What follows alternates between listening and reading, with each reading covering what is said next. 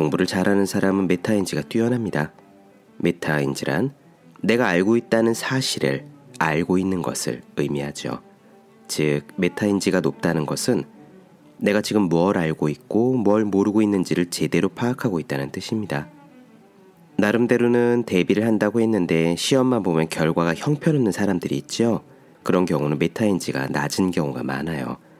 자신이 무엇을 아는지, 얼마나 준비가 되었는지를 정확히 파악하지 못하는 겁니다. 문제는 이 메타인지를 높일 수 있는 방법이에요. 이 답은 간단하지 않습니다. 그러나 경험에 의해서 두 가지 힌트를 찾을 수는 있겠어요. 첫째, 공부 계획을 세우고 결과를 피드백할 것. 자꾸 계획을 세우고 시도를 해봐야 자신의 능력치를 가늠하는 눈이 생깁니다. 둘째, 준비를 끝냈다면 그것을 말로 설명해 볼 것. 사람은요, 자기가 이해한 것만 설명할 수 있습니다. 책상에 올려두기만 해도 공부하고 싶어지는 365 혼공 캘린더 메타 인지를 높이는 방법 의 한 대목으로 시작합니다.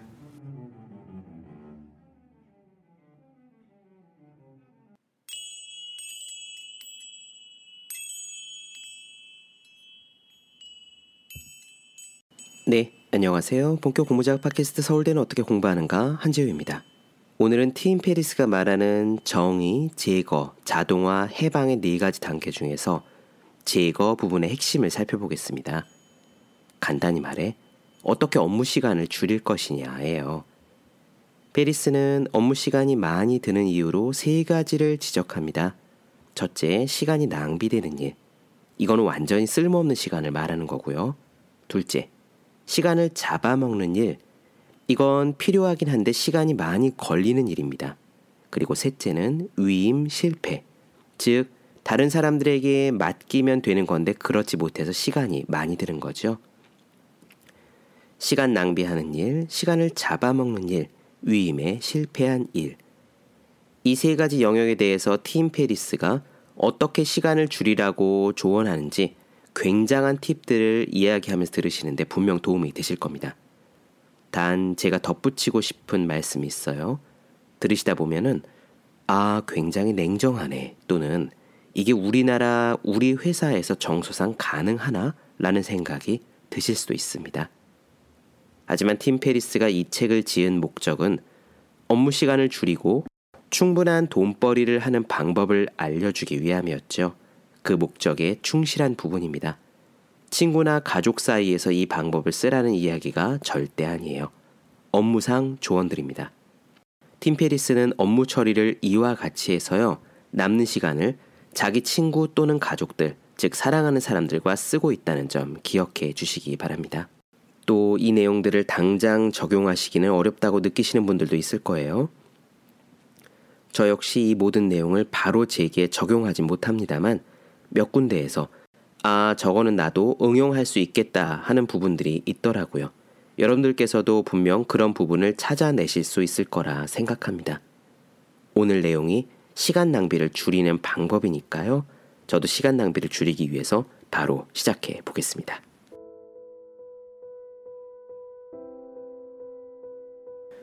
어린 시절 놀이터에서 놀던 때를 기억해 보자. 그곳에는 을의 덩치 큰 골목대장과 수많은 그의 희생양들이 있었을 것이다. 거기에는 또한 기세등등하게 주먹을 휘두르면서 결사적으로 싸우던 꼬마도 있었을 것이다. 그런 아이는 골목대장을 이기지는 못한다 하더라도 한두 번 소모적으로 치고받은 후에는 골목대장도 그 아이를 더 이상은 건드리지 않았을 것이다.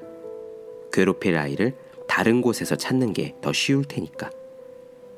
바로 그 아이처럼 되도록 하라. 필요할 때는 깐깐해지도록 하라. 인생에서도 마찬가지로 자기 주장이 강하다는 평을 받으면 일일이 싸울 필요 없이 제대로 된 대우를 받는데 유리하다. 우리의 목적에서 볼 때 방해라는 것은 중요한 업무를 처음부터 끝까지 완수하지 못하게 만드는 모든 일을 의미하는데 여기에는 대개 세 가지 종류가 있다. 첫째, 시간을 낭비하는 일. 거의 또는 전혀 소득이 없기 때문에 무시할 수 있는 일들이다. 중요하지 않은 회의, 수다 떠는 토론, 전화 통화 등이다. 둘째, 시간을 잡아먹는 일. 해야 하는 일이지만 종종 중요한 업무를 방해하는 반복적인 일이나 요청 사항 등이다. 셋째, 위임에 실패한 일. 작은 일을 할 때조차도 나의 허락이 필요한 경우들을 말한다. 이제 이 세 가지 모두에 대한 처방책을 순서대로 살펴보자. 첫째, 시간을 낭비하는 일에 대해서다. 시간을 낭비하는 일은 없애거나 피하기 쉬운 편이다. 그런 일들을 제안해서 모든 의사소통 행위가 당장 실행에 집중되도록 만드는 게 중요하다. 첫째, 이메일을 읽고 쓰는 것을 제한하라. 이메일이야말로 현대 세계에서 모두에게 심각한 방해물이 될 때가 많다. 이메일 수신을 알려주는 알람 기능이 설정되어 있다면 끄라. 한 번은 난 12시에서 점심시간 전에 또 한 번은 오후 4시에 이렇게 딱 두 번만 이메일을 확인하라. 아침에 출근하자마자 제일 먼저 이메일을 확인하지는 말라. 이렇게 하는 것이 당신을 불안하게 만든다면 직속 상사와 얘기해서 이 방법을 하루에서 사흘 정도만 시도해 보겠다고 제안을 하라. 이메일을 처리했다면 두 번째는 오는 전화를 걸러내고 걸어야 할 전화를 제한하는 단계다. 예를 들어보자. 존으로부터 전화가 왔다. 존은 별 내용도 없는 대화로 당신을 이끌려고 한다. 당신은 이런 상황에서 본론으로 넘어가 그가 전화한 목적을 알아내야 한다. 이런 식으로 깔끔하게 응대하라. 여보세요, 제인입니다. 안녕하세요, 존입니다. 아, 안녕하세요, 존. 제가 지금 다른 일을 하는 중이거든요. 무엇을 도와드릴까요? 그럼 대화가 이런 식으로 이어질 수 있다. 아, 그러시면 다음에 다시 올게요. 그러면 바로 이렇게 응대하라. 아닙니다. 잠깐 시간 있어요. 뭘 도와드릴까요? 그렇다. 사람들이 수다를 떨도록 장단을 맞춰주지도 말고 그냥 내버려 두지도 말라. 그들이 바로 요점으로 들어가게 만들어야 한다. 두서없이 계속 이야기하거나 막연히 다음에 전화하겠다면서 미루려 한다면 그들이 요점을 말하도록 유도하라. 세 번째 단계는 거절을 하거나 회의를 피하는 기술을 터득하는 것이다. 2001년 트루산사의 새 영업 부사장이 온 첫날, 그는 전 사원들을 모아놓고 다음과 같이 짤막하게 말했다. 저는 여기 친구를 사귀러 온 것이 아닙니다. 저는 영업팀을 만들고 제품을 팔기 위해 고용된 것이고 그것이 제가 하려는 일입니다. 감사합니다. 짧은 말이었지만 엄청나게 강력했다. 그는 이유 없이 무례하게 굴지는 않았지만 직선적이었으며 주위 사람들을 집중하게 만들었다. 그가 대단히 유능하다는 걸 부인하는 사람들은 아무도 없었다.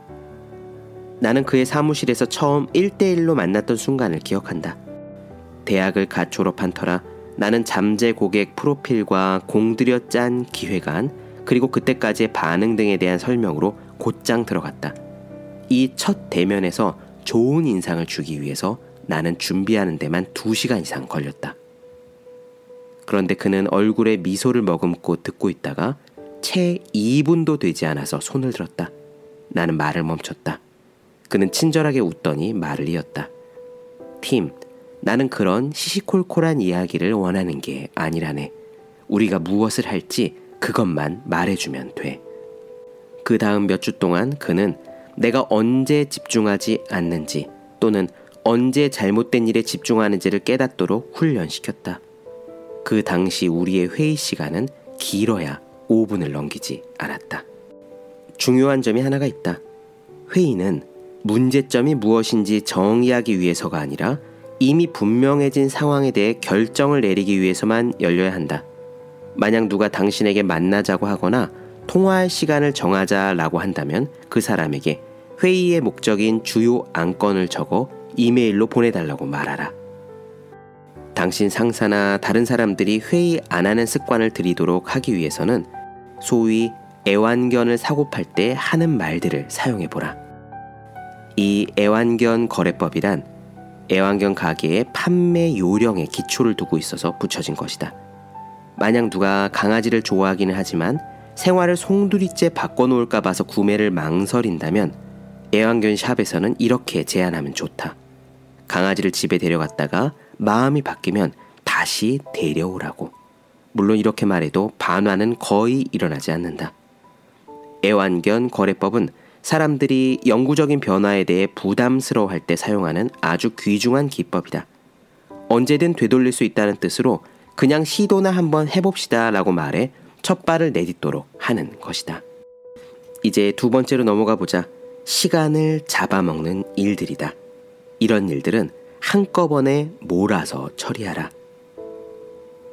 제조에 있어서 비용과 시간을 효율적으로 쓰는 방법은 대량 주문을 받을 때까지 기다리는 것이다. 이는 주문을 좀 더 모아서 한꺼번에 처리하는 일괄 처리 방식이다. 이런 일괄 처리는 정신을 분산시키기는 하지만 꼭 해야 하는 시간을 잡아먹는 일들에 대한 해결책이기도 하다. 여기서 시간을 잡아먹는 업무란 가장 중요한 일을 하는데 방해가 되는 반복적인 일들을 말한다. 지난 3년 동안 나는 일주일에 한 번 이상 이메일을 확인한 적이 없었고 때에 따라서 4주 동안 보지 않은 적도 있었다. 그 때문에 어떤 일을 돌이킬 수 없었던 경우는 없었고 바로 잡는데 300달러 이상이 든 적도 없었다. 이처럼 업무 일괄 처리는 중복된 일 처리로 인한 수백 시간의 손실을 덜어주었다. 당신의 시간 가치는 얼마인가? 만약 업무를 일괄 처리해서 절약된 시간보다 그로 인해 발생하는 문제 때문에 지출되는 비용이 더 크다면 그보다 한 단계 빈도를 높인 일괄 처리 방식으로 돌아가라. 이런 경우에 나라면 일주일당 한 번을 하는 것에서 일주일당 두 번을 하는 것으로 빈도를 높인 뒤에 다시 일주일당 한 번으로 되돌아갈 수 있도록 시스템 자체를 고치도록 노력할 것이다. 마지막 세 번째, 위임에 실패한 일들에 대해 살펴보자. 이런 것은 규칙을 정하고 재조정을 하면 된다. 2002년 나는 주문 조회와 반품 관련 고객 서비스를 외부에 아웃소싱을 했는데 제품 관련 문의에 대해서는 여전히 직접 처리하고 있었다. 그 결과가 어땠냐고? 나는 하루 200통 이상의 이메일을 받아 오전 9시에서 오후 6시까지 근무 시간 내내 답장을 쓰면서 보냈는데 이메일의 양은 일주일에 10% 이상의 비율로 증가했다. 이메일은 대개 이런 것이었다. 고객이 배송을 받지 못했다고 주장합니다. 어떻게 해야 할까요? 고객의 물건 중에서 한 가지가 세관에서 걸렸다고 합니다. 미국 주소로 되돌려 보낼까요?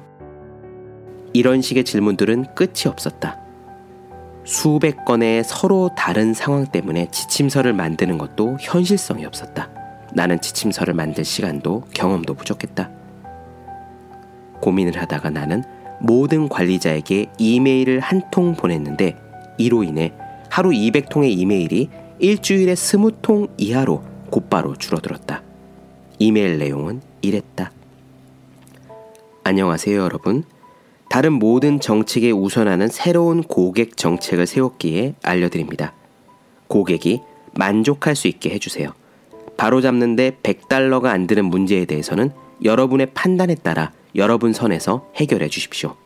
이것은 공식적인 허가의 글로 100달러 미만의 비용이 드는 모든 문제에 대해서는 저에게 연락하지 말고 해결해 달라는 요청입니다. 그랬다. 이렇게 관리자들에게 책임을 맡기고 신뢰를 하자 그들의 지능 지수가 두 배는 높아진다 보였다. 정말 놀라운 일이었다.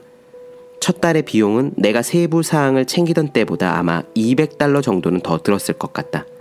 그 사이에 나는 월 100시간 이상을 절약할 수 있었고 고객은 더 빠른 서비스를 받았으며 반품은 3% 미만으로 줄었고 아웃소싱 업체 직원들도 내 고객들에게 시간을 덜 쓰게 되었다.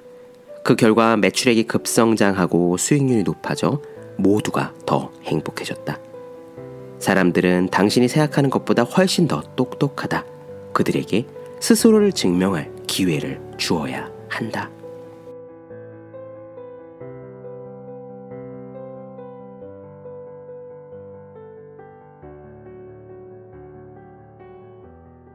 네, 본격 공부 작업 팟캐스트 서울대는 어떻게 공부하는가? 팀 페리스, 나는 4시간만 일한다.